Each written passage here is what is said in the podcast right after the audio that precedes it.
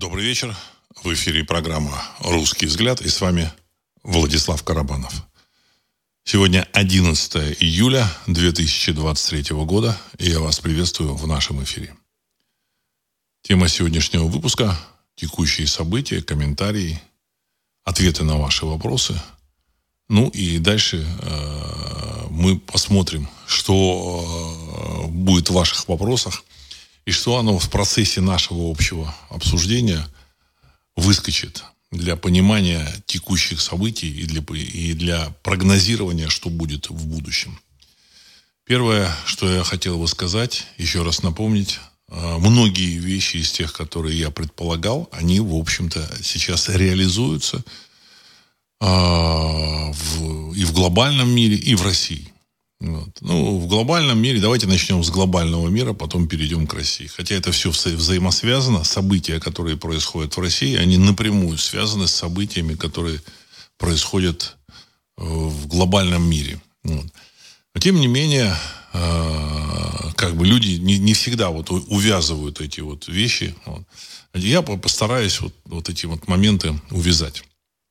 Ну, с точки зрения средств массовой информации – российских, возможно, западных, а, главной новостью является саммит НАТО в Вильнюсе. Вот, значит, на все лады там повторяется про этот саммит и так, и так, и так. Вот как они собрались, что они обсуждали. Не приняли Украину, там, ха-ха, хихи. Ну, в общем-то, на самом деле, сразу хочу сказать, что э, то, что э, не нужно показывать, глобальные э, кукловоды, сценаристы и не будут показывать. Раз вот этот саммит, так оно с помпой показали, так оно что-то выпятили еще значит, на границе России, в бывшей Советской Республике, в Литве, это означает, что это просто представление, это ну, определенного вида балаган для того, чтобы, вот, сказать, публике предоставить зрелище. Ну и как вот, вот в этом как бы, представлении, в театральном театр, или театрализованном представлении. Вот они приехали, там что-то там, какие-то кадры показывали, я там особо не вникал. Ну, мне сразу стало понятно, в общем, замысел, смысл и замысел вот этого значит, представления под названием «Саммит НАТО». Они, другие саммиты примерно такого же типа были. Это когда приезжают, так сказать, э, совершенно никчемные люди, которые никаких решений не принимают вот на это представление, э, общаются, лобызаются друг с другом, там, в общем-то, изображают из себя мировую элиту, э, выходят на сцену и фотографируются. Это очень важно. Выйти на сцену, сфотографироваться, их в зале сфотографировать, и, значит, там, где-то в кулуарах они там что-то общаются. Ну, значит, там приехал вот президент Украины, что-то там пытался там сказать или там, или там, или там э, внести исправление там в, в заключительное коммюнике. Но в целом это все э, просто театрализованное представление. Ну, про Байдена я много раз уже говорил. Президента, замечательного президента США – ну, на самом деле, в общем-то, всем э, наблюдателям достаточно очевидно, что это, в общем-то, так сказать, э, не настоящий Байден, это двойник его. Есть уже там фотографии, так сказать, сравнения, все понятно и очевидно. То есть все, что происходит на политической арене Соединенных Штатов Америки, это балаган. То есть на балагане выступает, в общем-то, какой-то заменитель настоящего Байдена. Я буду называть его заменителем заменитель настоящего Байдена. Где настоящий Байден, э, я не знаю. Скорее всего, его уже нет. Он там умер уже несколько лет назад, почил в Бозе. Вот. А тот товарищ, который, которого показывают, это, в общем, клоун, вот, который э, должен водить за нос э, американцев. Вот, значит, ну, изображая из себя руководителя вот самой большой, самой мощной, самой серьезной демократии в мире. И самой такой демократичной демократии в мире. Вот. Ну и остальные, так сказать, кадры это то же самое. То же самое, понимаете, так сказать, если уж главный там демократ мировой, он, в общем-то, так сказать, это какой-то заменитель или там клоун, которого там впихнули туда, сказать, насильно, выкинув человека, который набрал больше голосов, вот, того же самого Трампа, вот, а, то, соответственно, так сказать, нужно понимать, что остальные вот эти участники вот этого вот, так сказать, действия, это люди такие, значит, относительно в общем-то, не, не, не играющие никакой роли относительно. Потому что как, какие-то, какую-то, какие-то возможности у них там есть, там что-то подписать, там, ну, сказать, стибрить какое-то количество там этих самых там а, жидкости для, для лечения волшебного вируса. Я специально не говорю, потому что ну, искусственный интеллект, он, в общем-то, контролирует все это видео, там, чтобы не запретил э, на Ютубе, я выкладываю э, часть, ну, не часть, а выпуски вот выкладываю на Ютубе, чтобы запрета не было, вот, и поэтому приходится прибегать к эзопову языку. Значит, у них тоже есть какие-то возможности, там им дают немножко подворовывать, вот. Ну, и, конечно, держат их там на коротком поводке. Хотя там есть вполне есть самостоятельные люди, или относительно самостоятельные люди, там такие как президент э, Венгрии Орбан или там президент э, Турции Эрдоган, вот, они, в общем-то, возможно, возможно, относительно самостоятельно. Опять же, степень самостоятельности я их не могу, там, сказать, э, точно, так сказать, определить. Ну, я так полагаю, что они, так сказать, самостоятельные люди. Ну, поляки, не знаю, там, в общем, да, я думаю, что поляки там тоже, так сказать, есть там степень самостоятельности у, у них. Вот до, до сих они самостоятельные, да, вот, а вот от, от сих до сих они, в общем-то, так сказать, делают по указке сверху. Ну.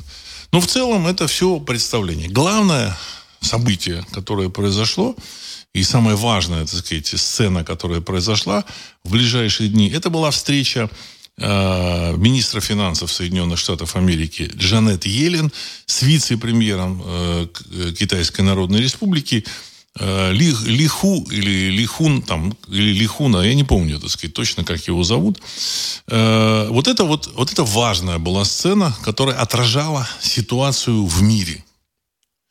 И ситуацию, в которой находятся Соединенные Штаты Америки. Вот это Джанет Йеллен, которая сейчас министр финансов США, а раньше она была директором э, Федеральной резервной системы ФРС, вот, она вышла на эту встречу, зашла, э, так сказать, через двери, взяла руку вот этого вице-премьера и начала кланяться, ну, как вот, знаете, кланяется, значит, там это крестьянин, встретивший очень-очень важного этого, там, так сказать, бонзу, понимаете, так сказать, вот там, китайского. То есть она, ну, чуть-чуть казалось, что она бросится ему в ноги и начнет, в общем-то, целовать эти, лобызать ноги. Целование, а лобызать ноги. Вот. Значит, даже девушка там, переводчица, которая была рядом, она бросилась там, типа, ну не надо. не надо. Вот. И о чем это говорит? О том, что э, ситуация в США находится в патовом состоянии, значит, даже, даже не, не в патовом, а в матовом состоянии. Вот это самое главное. В матовом состоянии финансовая система США находится в матовом состоянии, и э, Великий Китай, ну, я так, в общем-то, называю Великий Китай, потому что, ну, принято там в Китае называть Великим Китаем. Так вот, Китай сейчас э, э, это страна, от которой зависит вообще э, момент, когда рухнет э, финансовая система Соединенных Штатов Америки, и вместе с ней рухнет финансовая система всего западного мира. Вот. Просто он это может сделать, как, в общем-то, мне вот достаточно очень понятно, просто на раз, там, на щелчок пальцев так щелк, и все. И нету никакого, никакого долларового мира, никакой долларовой финансовой системы, ни, ну, соответственно, нет евро, нет э, фунтов стерлингов, ну и швейцарских франков и иен. Почему? Ну, потому что Китай держит около полутора триллионов э, трежерис американских, то есть гособлигаций США. И, по слухам, э, Китай контролирует примерно 3 триллиона долларов, китайское правительство, 3 триллиона долларов. Ну вот.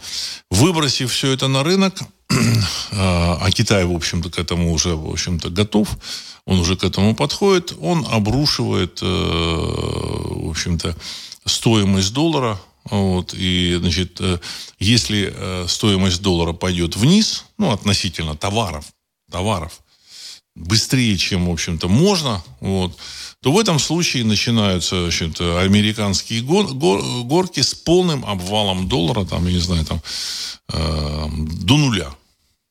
Возможно, не до нуля, но до каких-то, так сказать, там, ничтожных величин. И американцам придется закрывать э, э, рынок Соединенных Штатов Америки от своих же долларов, выпускать в США, запускать какие-то свои внутренние доллары, ну или не, знаю, что они там будут делать. Все вместе это будет означать крах современной финансовой системы. Обо всем об этом я говорил, и, в общем-то, это, это является самым важным э, событием или, в общем ожидаемым событием в мире. Понимаете? Вот. А, есть еще интересная такая ну, новость или информация, я думаю, что это лучше информ... назвать это информацией. Есть такая э, израильская ясновидящая, она себя называет Гали Люси. Ну, так вот, так и называет. Гали Люси. Вот. А, значит, эта Гали Люси, она вот выпустила там то ли вчера, то ли позавчера, она выпустила некое такое э, пожелание пожелания или, значит, наставления вот, значит, жителям стран западного мира, чтобы они скупили продукты на пару месяцев как минимум, чтобы они запаслись какими-то, в общем-то, ресурсами, вот, э, финансовыми, чтобы у них это было, э, потому что впереди или в ближайшее время – ну, возможно, в августе месяце наступит э, коллапс. Ну, не, не наступит, а возможно наступит. Опять же, я не хочу, значит, утверждать, что это наступит, и она тоже, наверное, так не хочет утверждать, но она говорит, что возможно наступит этот коллапс, и вам нужно быть готовым на все случаи жизни. Это касается, в первую очередь, западного мира. Вот. Насчет России мне сложно говорить, в общем-то, потому что э, сегодня, если, так сказать, вы смотрели российские, так сказать, э, СМИ, показывали встречу президента России с э, директором ВТБ, э, вот, который сказал, что российская банковская система очень устойчива, и если, так сказать, на Западе произойдет какой-то, какие-то кризисные явления произойдут, то российская система, она изолирована, она не связана с западной системой, и мы выстоим. Вот. Они тоже, в общем-то, понимают и прогнозируют кризис вот. Значит, тот же самый директор ВТБ, он сказал о том, что, ну, всем известно, что финансовая, банковская система находится, так сказать, в жестком кризисе, американская. Но вот если там что-то произойдет, мы, в общем-то, выстоим, выстоим, потому что мы не связаны. Вот это самое главное событие из, из того, что происходит. Все остальное это уже, значит, постановочные какие-то акты для того, чтобы отвлечь публику от вот этого главного события. Публика, она к этому ко всему спокойно относится, потому что доллары принимают, и это хорошо. Я, так сказать, тоже считаю, что это очень хорошо. Если кто-то думает, что, в общем-то, э, э, кто-то бы хотел, чтобы доллары там перестали ходить туда-сюда в мире, там, чем-то э, приниматься, это не, не так.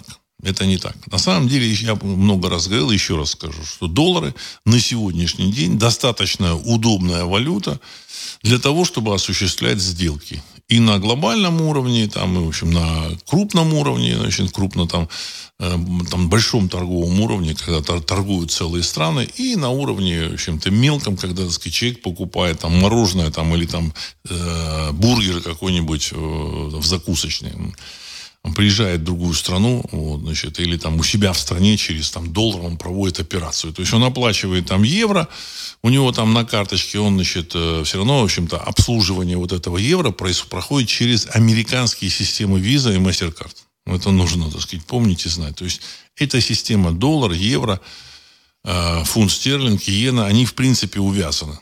Вот. Ну, иена, она стоит особняком, у нее своя есть система э, карточная, вот, но тем не менее она, они все равно связаны. Это очень удобно, вот, всем было хорошо, мир процветал, в том числе и Россия процветала, в том числе и замечательная страна Китай процветала тоже. Ну, в общем-то, масса стран пользовались этой вот такой удо- удобной возможностью, сказать, э, тут же не отходя от кассы, рассчитываться за все там, на глобальном уровне, на локальном уровне, на мелком, на, на, на местном уровне. Вот. Оплачивать там гостиницы, товары, услуги, там, все что угодно. И теперь понятно, что, в общем-то, доллар, он уже закатывается, и решение уже зависит от такой страны, там, как Китай. Ну, понятно, что Китай может, э, ну, я сказал, что сказать, чуть раньше, что может выбросить эти доллары, там 3 триллиона долларов, он может выбросить, и, в общем-то, сказать, э, доллара не станет. А другой вопрос, что Китай тоже потеряет в этом случае. Это тоже, как бы, так сказать, такой важный момент, тоже потеряет. Но, насколько я понял, китайцы, в общем, приходят к выводу, что они так или иначе в любом, в любом случае потеряют эти деньги. Вот. И тем более, значит, что американцы выводят с Тайваня производства чипов. Вот, там строится завод в США, значит, э, копия того, который был в Тайване, а тот, который на Тайване производил самые современные чипы, самые востребованные чипы в мире, этот э, завод будет ну, либо демонтирован, либо уничтожен. Ну, в общем, китайцам он не достанется. То есть китайцы не получат ничего. Поэтому просьбы вот этой Джанет Йеллен, они, мне кажется, ни к чему не приведут. Это все, в общем-то, попытки оттянуть время. Вот. Э, я так понял, что, в общем-то, Елен представляет не сама себя, не Минфин, а, в общем-то, сказать, вот эту американскую финансовую элиту, которая понимает, что происходит.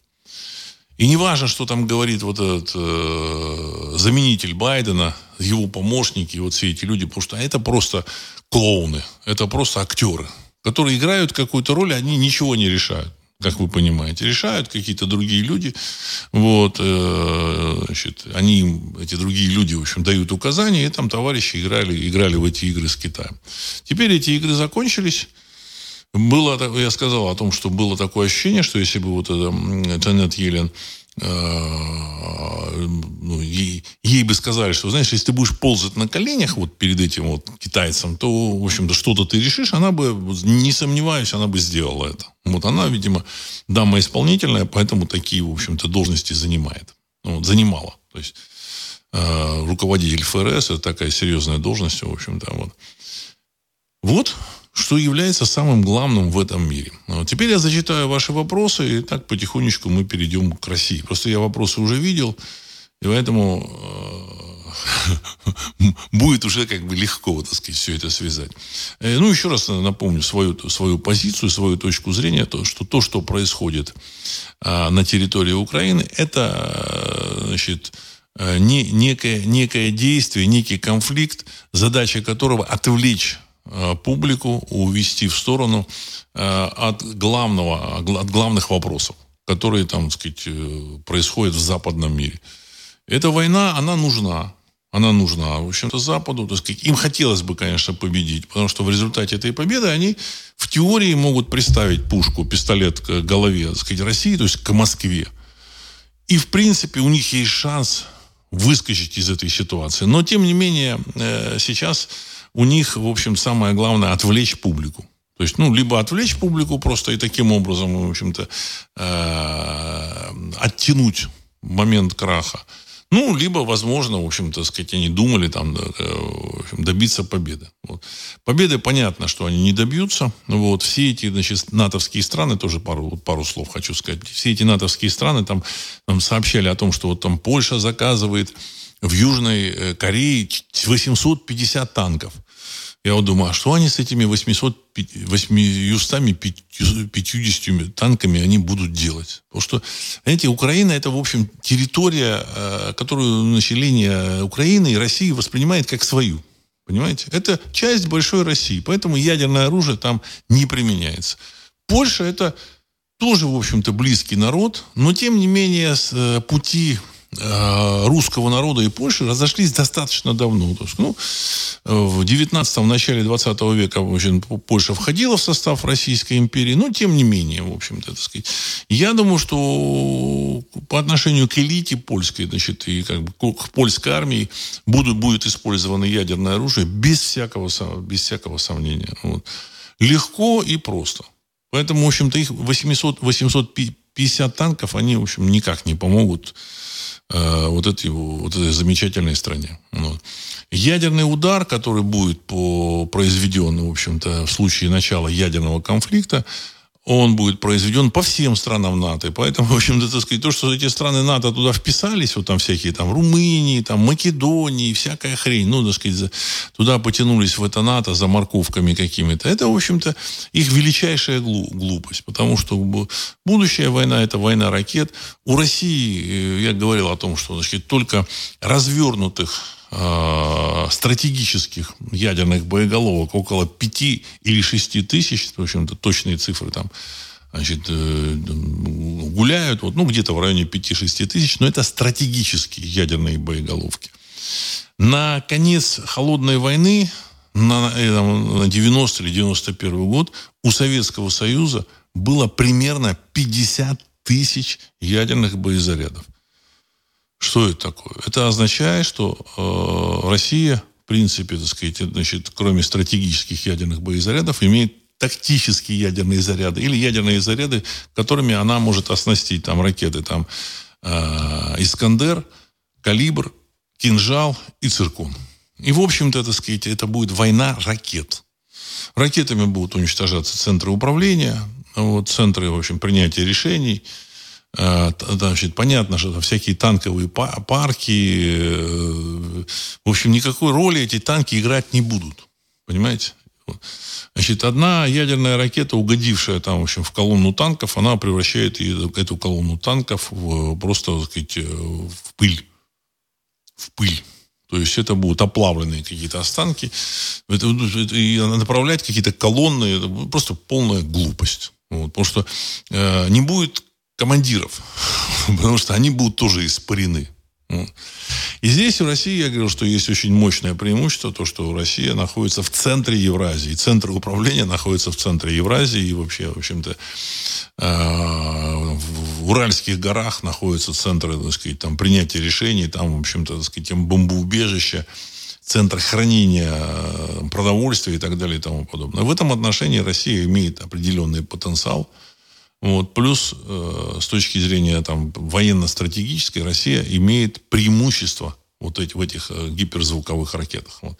То есть никакие патриоты, ну, патриоты, системы патриот, никакие там еще там другие системы, там ХАРП, кажется, называется, еще там противоракетная система, Иджис э, они сбить эти кинжалы, цирконы не могут. Ну и Искандеры, наверное, тоже не могут. Поэтому, в общем-то, это будет война ракет, плюс еще то оружие, которое, видимо, хотели показать российские, в общем-то, политики, но не показали на иных физических принципах. Вот я много говорил об этом оружии, ну, в общем-то, они там используют э, во, во время, так сказать, боев средство радиоэлектронной борьбы такое достаточно современное, которое подавляет всю связь, там, сказать, в ВСУ, но вот что-то такое более серьезное не используют. То есть оставили на, на потом. Вот. Э, я говорил о том, что более серьезное то, что, э, видимо, выводит из строя всю, всю электронику, все управляющие системы у там, самолетов, ракет, вертолетов, ну и так далее и тому подобное. Ну, то есть так, так, что даже ракеты нельзя запустить. Значит, прецеденты это из, есть известные. Вот. Поэтому это тоже может быть использовано. Вот. Но в любом случае никому эта ядерная война не нужна от слова совсем. Понимаете, от слова совсем не нужна. Вот. И я думаю, что, скорее всего, ее не будет. Ну, я ну, почти уверен, что ее не будет. Американцы все это прекрасно понимают. Если бы они не понимали, они бы не выпустили вот этого, так сказать, заменителя Байдена. Вот. И он бы там не, не мелькал, там, в общем-то, не выкидывал там коленца. Вот он падает. Мне кажется, какие-то моменты делаются, делались э, специально. Либо, в общем-то, взяли специально, так сказать, такого уже деда нашли, там, э, его подгримировали, чтобы он, в общем-то, сказать, там не помнил, что он говорит, где он находится. Поэтому он путает свою биографию с биографией Байдена, там, конкретно, там, случаев таких полным-полно. Вот, все это очевидно. Все это очевидно. А, так, значит, вопрос, давайте уже к России. Сергей, 1956. Кто решает судьбу России? После мятежа Пригожина в Россию прилетел Абрамович. Общался с Шойгу, с Бортниковым, со многими, кроме Путина. Стало известно, что он говорил о том, что Шойгу снимать нельзя, потому что он гарант наследия, сказал блогер Раевский. Конец цитаты. Уважаемый Сергей, ну, первое, я хочу сказать, что блогер Раевский, он, в общем, может, что-то слышал, но я думаю, что какие-то какие реальные детали он не знает. Мы просто знаем, что, да, Абрамович приезжал. Мы знаем, что Пригожин встречался в Кремле, в общем-то, как бы с президентом. Вот. И причем, сказать, встречали, встречался не только он, а еще было там 35 командиров Вагнера. 35. И было это 29 июня. Э, значит, через несколько дней после вот этого вот, вот этой передряги, я назову так, не буду там мятежом значит, называть, понимаете, мятеж это то, что не, не, не удалось. А вот то, что, так сказать, там не удалось, это вот далеко не факт. Далеко не факт. Я думаю, что это разборки где-то внутри Кремля. Понятно, что существует значит, в России Шойгу. Э, он обладает определенными э, рычагами. У него, в общем-то, так сказать, согласно каким-то договоренностям там наверху, у него есть какие-то там права, какие-то, э, какой-то сектор управления.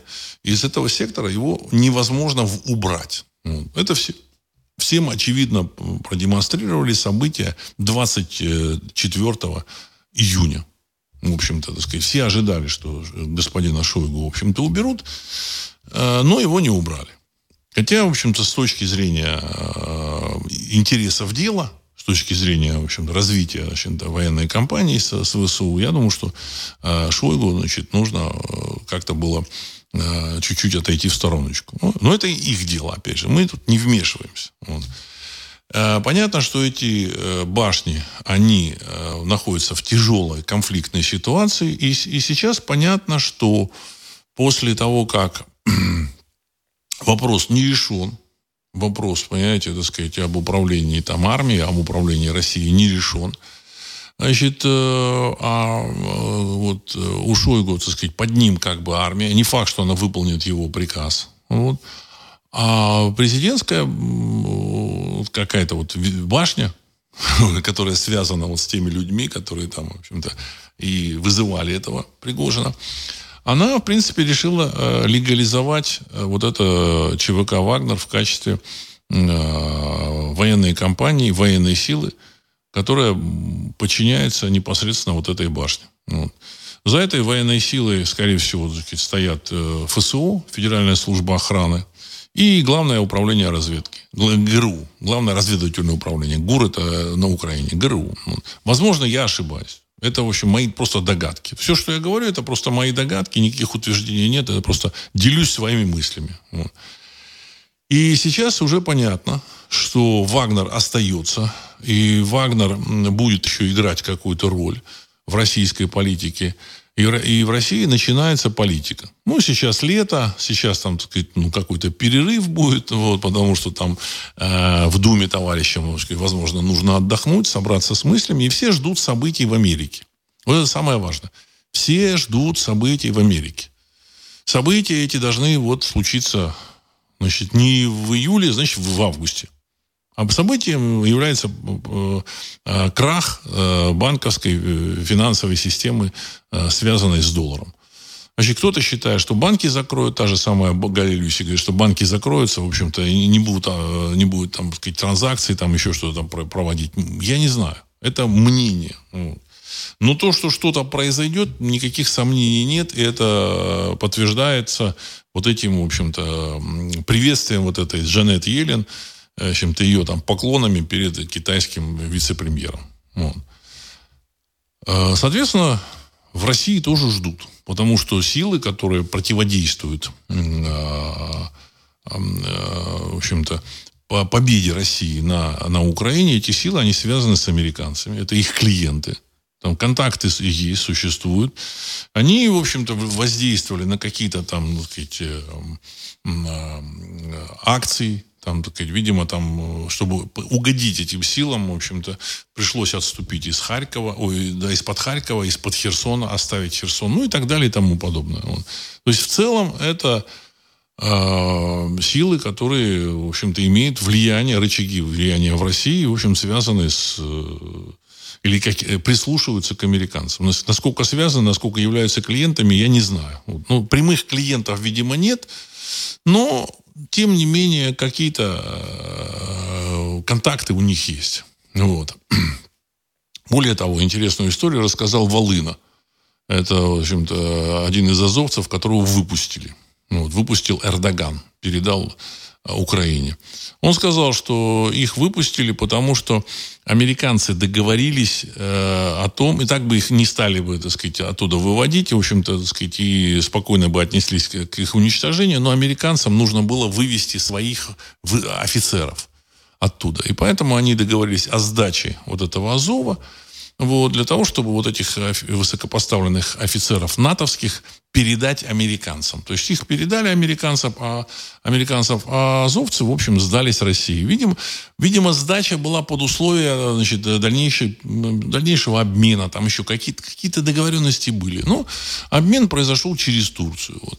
Сказать о том, что Эрдоган вот такой, в общем, нехороший э, человек, вот многие пишут, ну, Эрдоган вот нарушил какие-то договоренности, ну, и кремлевские там товарищи, они выступают и говорят, что Эрдоган нарушил договоренности и э, отдал вот этих азовцев э, этому Зеленскому. Я думаю, что Эрдоган вып- выполнил часть своей сделки. Вот.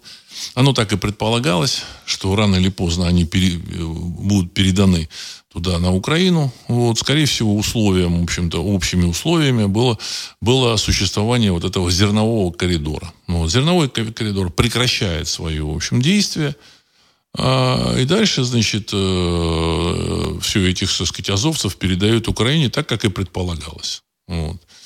Ну, в общем-то, так сказать, Эрдоган ничего, на мой взгляд, он ничего не нарушил. Просто, ну, товарищи из Кремля не будут признаваться, что они обо всем этом договорились, выпустили натовцев, вот, э, э, и, и, и таким, и договорились передать азовцев туда, вот, так сказать, вот, в Киев, значит, еще тогда год назад. Ну, вот эту сделку Эрдоган завершил. Все. Эту сделку Эрдоган завершил. А теперь то, что какую роль играет Абрамович. Ну, Абрамович играет роль контактов, я не знаю, может быть, у него там какие-то, они там договора между собой хранят, может еще что-то, может быть там какие-то там э, западные там игроки принимают участие, в общем-то, поэтому посылают Абрамовича, в общем-то, чтобы он там как-то разруливал. Вот. В целом мы понимаем, что, в общем-то, и Запад втянут в это, во, все, во все эти истории. И что там происходит, нам сложно, в общем-то, вот, сделать однозначный вывод. Очень сложно. Тем не менее, понятно, что, в общем-то, э, появилась в России новая сила Вагнера. То есть она как бы была, но она, она в новом статусе появилась. Вот. Значит, мы бы просто об этом статусе еще, так сказать, пока не сказали, но тем не менее, через там несколько дней, я думаю, что скажут о том, что Вагнер является, ну, фактически э, гвардией э, или там вооруженной силой, связанной с Э, башни Кремля. Президентской башни, назовем так. Вот. И в данном случае э, вопрос Шойгу, он отложен. Вот. Э, я думаю, что до момента решения вопроса на Украине. Он отложен. Вот. Возможно, там раньше как-то будут решать. Вот, значит, там у них, видимо, какие-то тяжелые переговоры есть, потому что у того же Шойгу, скорее всего, есть еще какие-то... Он там присматривает за какими-то активами, а, размещенными там на том же Западе, вот, активами, принадлежащими Кремлю. Ну, я так думаю. Понимаете, я так думаю. То есть эти активы являются серьезным его, в общем-то, так сказать, рычагом а, воздействия на то, чтобы, в общем-то, его там не убрали просто так. Типа, а я вам не отдам эти активы и все. Так сказать, все ключи у меня. Вы пошли вы, в общем-то. Вот. Поэтому его тяжело взять. Тяжело. Поэтому нужно как-то там договариваться. Может, еще какие-то там моменты, о которых мы не знаем. Понимаете? Вот. А, так что а, все-таки я думаю, я не думаю, что Абрамович там принимал решения какие-то. Вот. Он просто разруливал, он просто, так сказать, играл роль э, офицера связи э, с арбитром. Кто был арбитром, мы не знаем. Так, дальше еще вот вопрос. Сергей 1956. Р5. Проект новой общей валюты стран БРИКС. В рамках БРИКС работает группа, задачей которой является предложить для пяти стран собственную резервную валюту, которая могла бы основываться на золоте и других сырьевых товарах. Конец цитаты. Ну, я так полагаю, что эта валюта уже, она уже, в общем-то, так сказать, она уже подготовлена. И в августе э, вот, Россия, Китай возможно, какие-то другие страны об этом объявят. И в этой ситуации, да, в России как к первому, э, к первому августа будет введен цифровой рубль. То есть в Государственной Думе уже прошла, прошел закон о цифровом рубле, два чтения. То есть осталось третье чтение, дальше утверждение Советом Федерации и подпись президента. И все. К 1 августа цифровой рубль в России уже будет. Вот. Скорее всего, этот цифровой рубль как раз готовит к, к БРИКСу. Возможно, там, в общем-то, будет какая-то и китайская э, цифровая валюта. Они будут конвертируемы. Значит, китайская цифровая валюта, российская цифровая валюта, там еще какие-то цифровые валюты. В общем, они будут конвертируемы между собой, и все. Вообще банковская система не нужна, и доллары не нужны. Понимаете? И привязаны они будут там к золоту, к нефти, газу, лесу, ну и так далее и тому подобное, в общем-то. Деталей мы не знаем, но, скорее всего, товарищи как бы серьезно к этому готовились, поэтому Си Цзиньпинь приезжал в марте месяце э, в Россию. Это был первый его визит после значит, э, избрания значит, председателем КНР – это, это такой символический знак, символический приезд. И там они значит, специально на публику сказали, ну, сейчас мы поменяем что-то в мире. И эти перемены будут такие мощные, такие серьезные, вот, которые приходят, э, происходят раз в сто лет. Вот. И это, это, это событие будет. Понимаете? Будет. И никуда от этого не деться. Нравится нам, не, не нравится. Вот. Это событие будет. Вот. Я так полагаю, что это событие как раз чем-то и ускорит э, э, крах в США. Понимаете? Финансовый крах с долларом. Опять же, крах не потому, что американцы плохо работают. Они отлично работают. Американцы очень хорошо работают. Очень, ну, очень высокая производительность труда. Они умеют работать. Они работают там, в общем, я там читал, там на ряде производств там люди работают там по 80 часов в неделю. Я в общем, удивился, сказать, сколько часов в день они работают. Выкладываются люди. Это люди, которые умеют работать. Не все. Не все. Половина там, конечно, бездельники.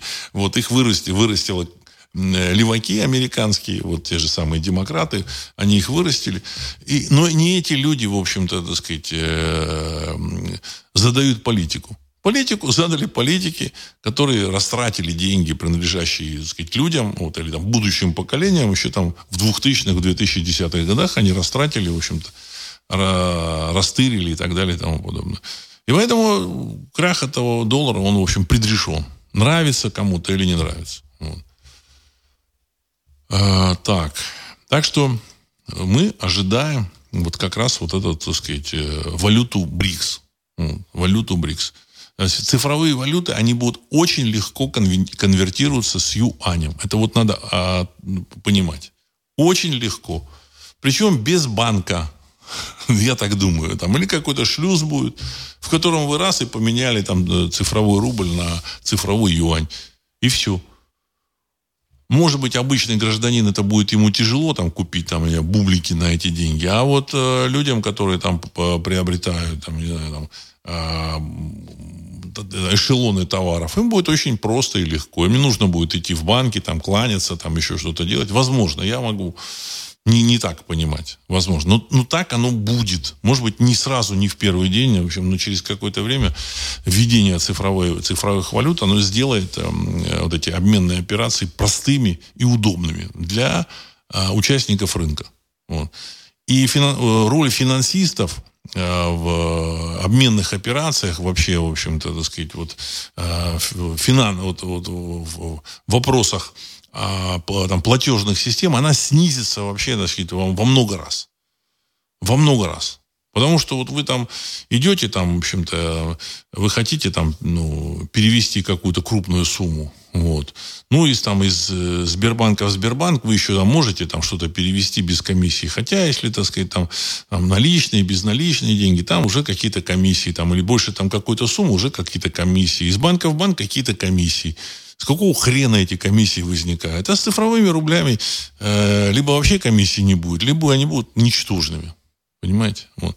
И, соответственно, эти банки, их роль в, в операционных вот этих действиях, их она, она сократится, и они не смогут брать эти безумные комиссии. Вы подходите там, оплачиваете через терминал, там, не знаю, там, вещь какую-то, вот, а продавец, вот, там, колбасу купить, а продавец, который там э, берет терминал у банка, он платит за, с каждой операции, с каждой транзакции там 2% или 2,5%. Очень нехило. Понимаете?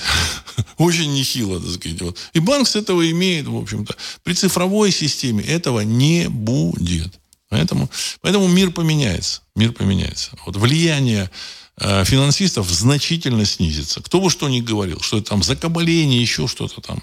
Вот. А, так, Сергей 1956, еще хороший такой вопрос. Здравия, Владислав Александрович. Илон Маск заявил, если украинское наступление потерпит неудачу с большими потерями, российская контратака захватит э, гораздо больше территорий, поэтому крупного наступления не было. Конец цитаты. Ну, крупного наступления не было, потому что его не могло быть. Потому что, в общем-то, нет мотивированной армии. Армия, она там, идут люди, там, пруд, пруд, пруд, да, но оно, мотивированной армии нет. Люди не понимают, за что они там воюют. Это, в общем, понятно и очевидно. Да, пропаганда работает, да, промывает мозги, да, они себя убеждают, что, в общем-то, это что там, за что-то они там правильно сражаются. Но на уровне вот подсознания на, и на уровне сверхсознания они это чувствуют. И поэтому, в общем, они проигрывают. Поэтому. Ну, плюс э, такая организация, так сказать, те же самые натовские генералы, натовские военные, они, в общем-то, э, в военных действиях и в, войнах практически не участвовали, понимаете? Последняя война в Европе была в 45 году, она закончилась. Там, ну, Вьетна... Э, Франция воевала там до там, середины там, 50-х годов, до начала 60-х годов в Алжире. Ну, это была там противопартизанская война, в общем-то. Э, вот этот эм, э, Люпен, старший, он там еще участвовал, но это вообще уже дедушка, он там молодым этим лейтенантом участвовал в этой э, в Алжирской войне. А он уже дедушка, так сказать, совсем, совсем древний. Ну, то есть они не помнят, что такое война, как ведется война. Они там, может быть, где-то там в фильмах эти генералы натовские посмотрели, может, еще где-то. Ну. Американцы тоже, с кем они воевали? Ну, последний раз они, серьезная война у них была э, с, во Вьетнаме. Они продули эту войну, но да, даже вот эти вьетнамские ветераны, это, это, стари, это старички уже глубокие, там, понимаете, им по 70 лет уже. Вот. Значит, соответственно, тоже опыта войны нет. Вот. А, а в Афганистане это была не война у них. Это была, в общем-то, во-первых, противопартизанская война, а во-вторых, это была не война. Они, в общем, пытались там подкупить этих пуштунов, в общем-то, вот, и воевали с э, достаточно отсталым технически и э, организационно противником, потому что ну, афганцы хорошие бойцы, отличные бойцы, смелые все, но технически они были, конечно, намного слабее, чем американцы, и организационно тоже. Это племенное ополчение, чтобы там они не рассказывали. И американцы с треском продули племенному ополчению, в общем-то, и свалили из этого Афганистана. То есть они не участвовали в серьезных военных операциях. Вот. Э, Россия в то же время, она участвовала в войне э, в Чечне. Эта война была, с одной стороны, в общем-то, не очень, конечно, такая, с таким э, противником достаточно современным, но, тем не менее, чеченцы хорошие бойцы, и опыт военный у них был серьезный у российской армии. Значит, дальше российская армия участвовала в войне с Грузией 2008 года. То есть, там, может быть, там, там небольшая операция, там длилась война там 7 дней, но тем не менее, это, в общем-то, все равно была военная операция. Вот. Э, также, в общем-то, российская армия участвовала в войне в том же самом, ну, не российская армия, какие-то части, какие-то инструктора э, участвовали в войне на, в Донецке и Луганске. С 2014 года эта военная кампания шла. То есть это опытные люди, которые понимают, как действует противник, как он думает, что он использует. Хотя, опять же, они все равно, так сказать, всех новшеств им не, не охватить. Существуют отсталые системы управления. Вот, значит, ну, и, Министерство обороны во главе с Шойгу, оно, в общем, я думаю, что не совсем способствует эффективности российской армии. Но, тем не менее, сами бойцы, э, они достаточно эффективны. И плюс в России создали вполне себе эффективные частные военные компании. Вагнер не одна частная военная компания, есть получастные военные компании.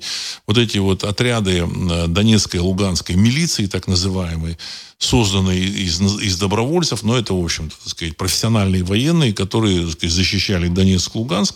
Это профессиональные военные с высоким уровнем мотивации и подготовки. Если вот эта военная, мили... эта военная милиция Донецка, Луганска там насчитывала 30 тысяч человек, то, то эти 30 тысяч человек стоят, наверное, там 200-тысячной армии или 150-тысячной, 200 даже, наверное, тысячной армии необстрелянных этих а, молодцов. Так же, как и Вагнер, который участвовал значит, в различных военных кампаниях в Сирии. Да, вот в Сирии российская армия тоже принимала участие, Вагнер. То есть это армия, обладающая колоссальным опытом – колоссальным. Обстрелянностью. Знаете, один обстрелянный боец стоит десяти необстрелянных. Вот. Я знаю, вот, так сказать, из, из рассказов, из каких-то, в общем, мнений о том, что вот э, во время э, боевых действий, значит, там во взводе, взвод это 27 человек, во взводе э, активными бойцами являются два человека максимум. А остальные его поддерживают. Его, в общем-то, так сказать, поддерживают. И, а он активным бойцом является. Он ведет, в общем, два человека, они ведут бой. А остальные их прикрывают, значит, там, э, там, осуществляют связь, подтягиваются за ними. Вот. Э, потому что вот эти пассионарии, они являются основными бойцами. Вот. Значит, поэтому Европа, Европа ничего не сможет противопоставить российской армии при всем желании. Даже, в общем-то, замечательные э, боевые поляки. Вот. Я очень хорошо отношусь к полякам. Я считаю, что это народ близкий русскому народу. Вот. Но, тем не менее, я считаю, что они э, опыта военного не имеют, и польская армия будет разгромлена вообще в три секунды. Вот не дай бог, конечно, чтобы это было. Э, поэтому, в принципе, вот то, что происходит на линии соприкосновения России и Украины, это, это, это политическое решение. Политическое решение, значит, э, ожидание, видимо, все-таки краха в, в США. Когда крах произойдет, Украина будет занята в течение 5-7 дней. Это максимум. Может быть, вообще-то в течение двух дней. Вот этот Пригожин говорил, что, вы знаете, мы тут дойдем до западной границы, вот до Москвы дошли 700 километров, ну и до западной границы Украины дойдем тоже за это же время. Они прошли 700 километров за день. И здесь они пройдут 700 километров. Причем по пути они сбили там несколько самолетов, вот, и решили, решали какие-то попутные задачи. То же самое здесь. Вот. Э, я думаю, что так и будет. Вот.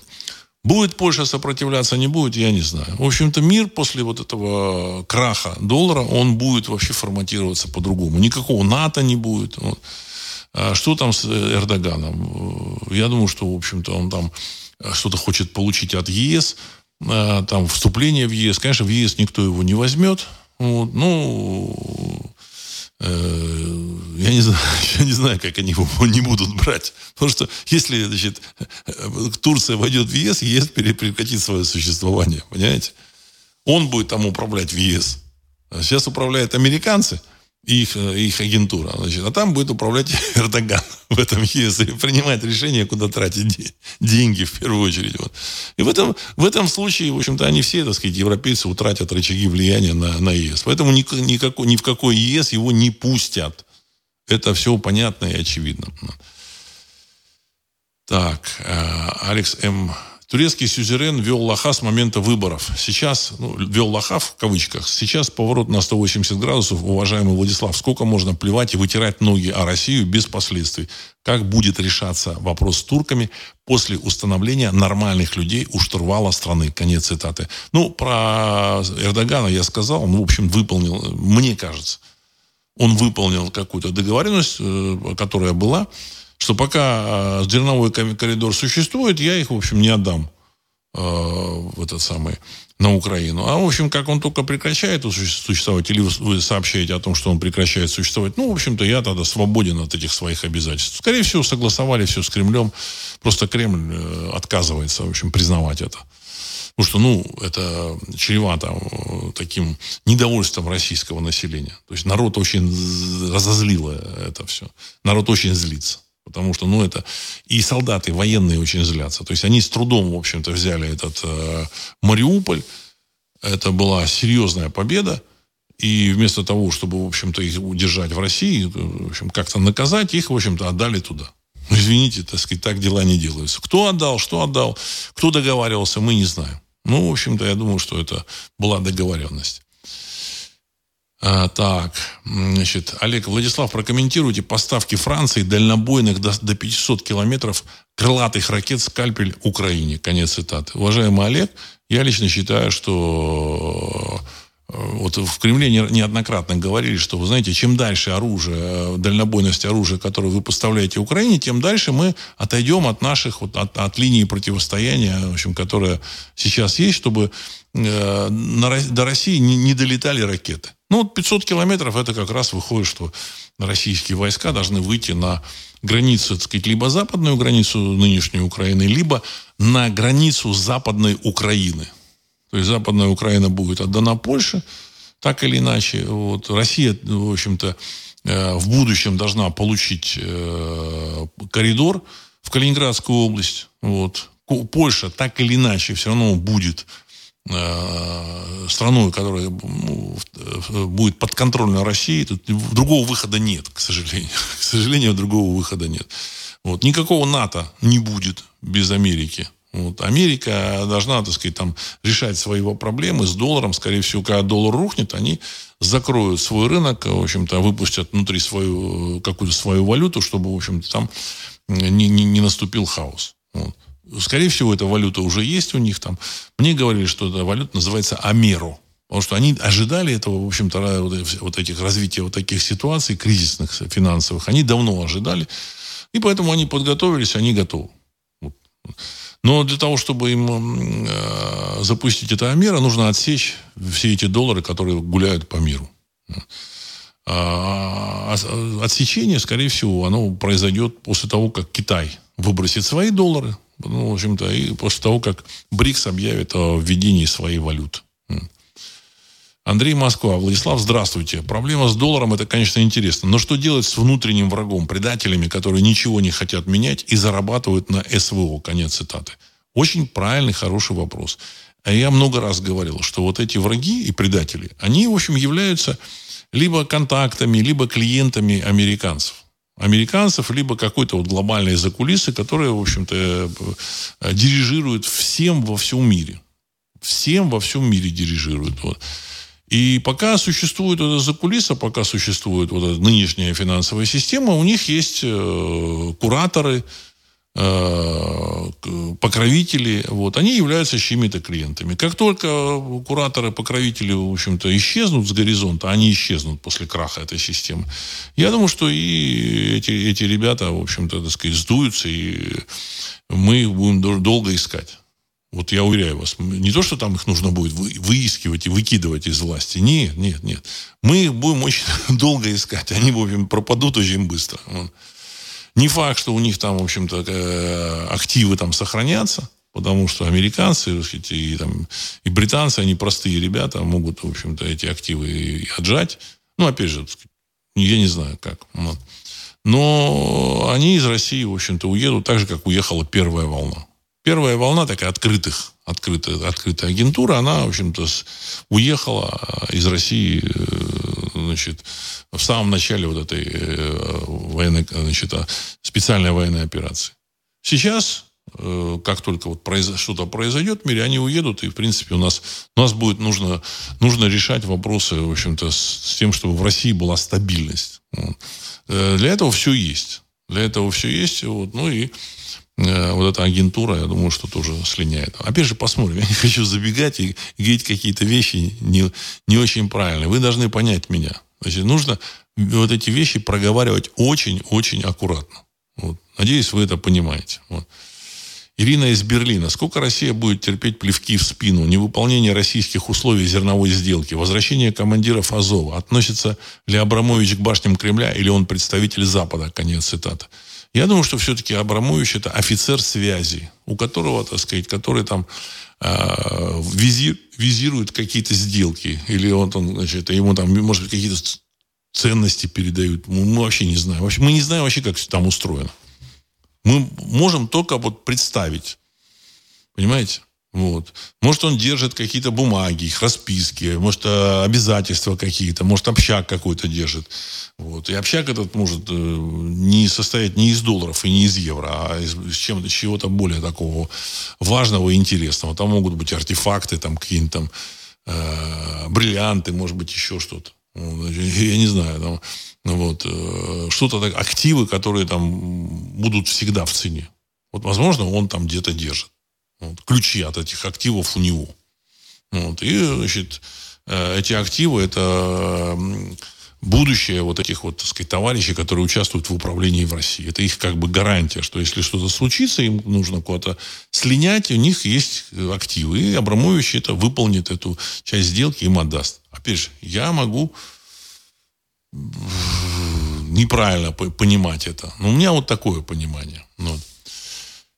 А, насчет, насчет того, сколько Россия будет терпеть. Ну, она э, была всегда, ну, не всегда, а вот, сказать, после там, 91 -го года Россия была полуколонией. И сейчас, э, я думаю, что терпение, оно а, обосновывается как-то пониманием того, что в будущем, в общем-то, они а, как бы вернут эти долги.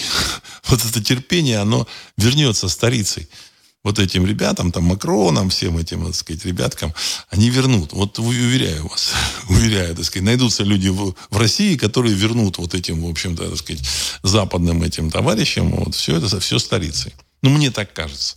Судя по тому, как вот в Кремле так это сжали зубы и так молчат, и, в общем, спокойно на все это стирают эти плевки с, этот самый, так сказать, с себя, вот, у меня есть такое ощущение, что они понимают, что будет завтра, какой расклад будет. Не обязательно эти люди будут во главе, потому что, ну, предсказание, что 10 царей на час, там, а дальше там будут какие-то, возможно, перемены. Не факт. Мы вообще не знаем, что будет в России завтра. Потому что все поменяется. Все поменяется. Все. Фон. Фон то была одна погода, понимаете, так сказать, там весна была, наступит лето, или наоборот, была зима, а наступит как бы весна, так и все меняется. Вот. Значит, так и здесь все поменяется. Так. Николай, такое впечатление, что западные деятели прибыли, э, прибыли не на какое-то серьезное мероприятие типа саммит НАТО, а на пикник. У всех рот шире варежки. Дойдет ли до хохлов, что там их держат за идиотов? Конец цитаты. Уважаемый Николай, там нет людей, которые принимают решения на этом саммите. И не было этих людей. Ну, возможно, они были, наблюдали, ходили там и говорили, так, так, так, ты что-то там стоишь как-то там неправильно. Вот ты должен улыбаться, улыбайся. Вот. Значит, и они, они изображали улыбку, там, уверенность в чем-то. Они ничего, еще раз подчеркну, они ничего не решают. Это люди, которых достали и сделали политиками. Вот как вот этих в Германии, там, Шольца, Бербак, этого Хабика. Это обычные, так сказать, э, не самые, мне кажется, там продвинутые граждане, вот, которые там э, пошли на какие-то, так сказать, сделки с соответствующими службами, вот, или с какими-то, значит, э, ребятами. И эти ребята их вытащили и, в общем, сделали политиками. Но на самом деле, вот реально они не являются политиками. То есть они не могут понять, что происходит. Они ничем не могут управлять. Вот, ну, пример Шольц. Он ничем вообще не может управлять. Вы вот поставьте во главе там фирмы какой-нибудь даже самый там, в общем, простой, там, который там, меняет шины на, на, на машинах. Он, мне кажется, там дело завалит. Понимаете, сказать, он завалит там дело. И то же самое это Бербак, и то же самое это Ха, Ха, Хабек или Хабек, да, министр экономики. То есть эти люди ни, ничем не управляют, и, естественно, какими они странами управляют? Они там говорят глупости всякие. Они закрыли атомные электростанции. То есть это вот им, им позволили сказать, так, вы должны подписать и закрыть атомные электростанции. Потому что, ну, э, это нужно значит, э, глобальным кукловодам, чтобы у России не покупать обогащенный уран, уран так как Россия лидер в области обогащения урана. Вот поэтому закрыть эти станции. Вот. Э, а поставить ветрогенераторы. Вот тут недавно там видео такое распространили.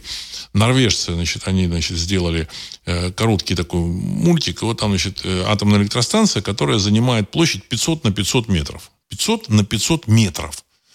И вот площадь, которую должны занимать ветрогенераторы, чтобы выдать ту же самую энергию. Вот, там где-то 200 квадратных километров. То есть 500, на 500 метров это 0,25 километра. А там то ли 200, то ли 250, может даже больше квадрат, квадратных километров. То есть чудовищная территория, понимаете, на которой там э, может раскинуться город. И эти ветрогенераторы, они же уничтожают все. Поэтому эти хабики и все эти бербуки это исполнители. Да не, нормальный человек таких решений принимать не будет. Вот. Закрытие атомной электростанции э, для, атом, для э, экономики Германии это просто ну, самоубийство. Или как это, выстрел в ногу. То же самое все, все другие товарищи. То же самое Макрон. Ну, он, ну, ну кто? Ну, его взяли, вытащили. Он был приказчиком банка, вытащили, сделали президентом. Понятно, что он никакой политикой не занимался, никакой продуктивной деятельностью он не занимался. Хотя я тут не совсем, возможно, так сказать, прав, он все-таки там работал в банке, то есть он поэтому он работал с людьми, поэтому он, в общем, самый, самый опытный среди них. самый опытный. А остальные это, в общем-то, люди, которые никогда, ничем в жизни не, не занимались, и ничего они делать не могут. Начиная с того же самого Столтенберга. Почитайте его биографию. Почитайте его биографию. Он был, значит, в каких-то там э, левацких э, группировках экстремистских. Потом, так сказать, этих экстремистов посадили, а его почему-то не посадили. Ну, когда-то их там задвинули. А, он, а его сделали министром там через какой-то депутатом этого Стортинга норвежского. А потом министром он стал. И потом он пошел, пошел, пошел туда вверх. То есть, в реальности он ничего делать не умеет. Он в юности, вот в 20-30 лет, он ничего не делал, ничего не производил. Понимаете, так сказать, стать депутатом и чему-то научиться, так сказать, сразу вот так, знаете, из, из левацкой партии невозможно. Все остальные такие же точно. Точно такие же. Эрдоган другой. Эрдоган другой. Так, значит, Сергей 63. Генеральный секретарь НАТО Йен Столтенберг рассматривал, э, рассматривает возможность привлечения для подавления французских беспорядков силы украинских парамилитарных формирований, таких как батальоны Азов, Кракен. Конец цитаты. Уважаемый Сергей, это, думаю, что какая-то э, ну, фи, э, фича какая-то. Фича. Это ерунда, конечно. Ерунда. Значит, я думаю, что это придумано. Не читайте такую, э, такую ерунду. Не читайте. Это придумано для того, чтобы это французов, так сказать, разозлить. И французов он бросал Я, я думаю, что он такого даже не говорил. Павел, Владислав, как считаете, что делать с, пропитанными, э, с пропитанным ненавистью населения 404 после победы? Ведь эта ненависть так просто не пройдет. Конец цитаты. Уважаемый Павел, я вас уверяю, что эта ненависть э, будет э, по отношению к режиму там, Порошенко, Зеленскому и вообще к западникам. Э, обыватель, он, в общем-то, сказать, он просто замордован, там, ну, в сказать, там людей там хватают на улице, отправляют, там, промывают мозги, отправляют на фронт, в общем-то, и, и кладут этих людей. Никакой ненависти там не будет. В общем-то, не переживайте. Все будет нормально. Германия тоже была пропитана ненавистью к 1945 году, но, тем не менее, наши войска зашли в Германию, и все было хорошо. В Западной Германии то же самое. Человечество давно вело войны, и поэтому, в общем-то, население, оно понимает, э, что такое победители, и э, победители будут диктовать свою волю. Никаких партизанских отрядов, ничего там не будет. Понимаете? Не будет. Все будет нормально. Будут очень любить Россию. Тем более, что если Россия даст э, какую, какую-нибудь стабильность. Потому что самая большая проблема на территории 404 – полная нестабильность. А победители любят. Победитель всегда прав. Вот кто победит, тот и будет прав, тот и будет писать историю. Если победит та сторона, или даже она сохранится, но я сомневаюсь в этом, это невозможно. Это, это только можно сделать в результате предательства. Но. Но тем не менее, она будет по-своему толковать историю. А если победит э, российская сторона, она напишет свою историю. Вот. А, а обыватели, 90% это обыватели, они читают ту историю, которую пишут победители. Так же, как вот большевички. Они, так сказать, захватили власть с помощью немецкого золота, э, немецких э, кадровых э, военных, на которых называли там латышскими стрелками, назвали вот, удерживали власть. А потом они написали историю, в общем-то, так сказать, люди, когда слышат про латышских стрелков, что это были немецкие кадровые военные, они открывают рот и просто, в общем-то, не могут слова сказать. Понимаете? Потому что большевички написали свою историю. Люди, так сказать, верят, что это была великая социалистическая октябрьская революция и всякую такую хрень. Понимаете? А это был захват Э, власти в стране, в которой действительно старая власть, она у, утратила доверие и упустила эту власть. Потому что власть не захватывают, а теряют. Вот. Поэтому, что будут по телевидению говорить, что будут средства массовой информации говорить, то население будет, то население будет воспринимать. Вот, вот и все. Да. Тем более, что я думаю, что будут говорить правду. Не нужно ничего выдумывать. Достаточно сказать правду. Поэтому все будет нормально на территории 404. Сергей Самара. Добрый вечер. Знакомые из Австралии рассказали, что там ходили, начали ходить по домам, проверять соответствие бытовой техники на экологические стандарты. По-моему, они готовят новые схемы управления населением, и цифровые валюты для этого пригодятся. Конец цитаты. Уважаемый Сергей, для того, чтобы перейти, перейти на цифровые валюты, нужно, в общем, что-то там решить с долларом. Понимаете? А пока они не решат ничего с долларом, ничего, никуда они переходить не будут. Они, наоборот, задерживают транзакции, система специально сдерживает все. Они, они отсекают там целые страны. Вот. Ну, мне кажется, что, в общем, э, тема, тема близка, в общем-то, к, к закрытию. Вот. А, Стас, Владислав, как считаете, как Зикурат когда-нибудь с Красной площади уберут или нет? Конец цитаты. Да, обязательно после того, как вот это начнет происходить, они вынуждены будут убрать Зикурат с Красной площади. Вот. Они делают вид, что его не замечают, но тем не менее кто-то пользуется. Кто-то пользуется, вот э, когда вот эти события произошли, 24 числа. На самом деле все заметили, что, в общем-то, начались там какие-то дикие головные боли, какие-то болезни, болячки. То есть я думаю, что они использовали зикурат для подавления воли или там, значит, введения населения в какую-то апатию. Вот. Хотя, ну, не, не апатию, а, в общем-то, это, это все, все проявляется в, в болячках каких-то. Понимаете? Вот. То есть это все было реализовано. Так, Сергей, 1956. Бывший советник главы Пентагона, полковник Дуглас Макгрегор в интервью YouTube-каналу Юдгинг, Юдгинг Фридом заявил, что ничего не, ничего, ничто не сможет помочь Украине одержать в победу в вооруженном конфликте. Украина висит на волоске в худшем смысле этого выражения. Это катастрофа. Слишком поздно. Это конец. Конец цитаты. Ну, я думаю, что этот Дуглас, Дуглас Макгрегор, советник главы Пентагона, в общем, так сказать, толковый человек, я видел его там выступления, как бы комментарий, он понимает, о чем идет речь, у него есть доступ, ну, я уверен в этом, э, к реальной информации, но что у основной массы там э, и до, доступа э, нету. Там, ну, пишут американские пропагандисты там в, в газетах, там сочиняют какие-то там сюжеты, снимают какие-то там пропагандисты свои сюжеты. Ну, в общем-то, доступа к реальной информации у них нет. И поэтому, в общем-то, ну, их, у них задача с утра до вечера, до вечера твердить, что, так сказать, Украина сейчас победит Россию. Она побеждает. Она с самого начала побеждает. С самого начала спецоперации все побеждает, побеждает, побеждает. Значит, а он все понимает. Ну, в принципе, опять же, вопрос не в решении, не в военном решении с Украиной. Военное решение можно было бы уже сделать. Я уверен в этом. Абсолютно. Вот.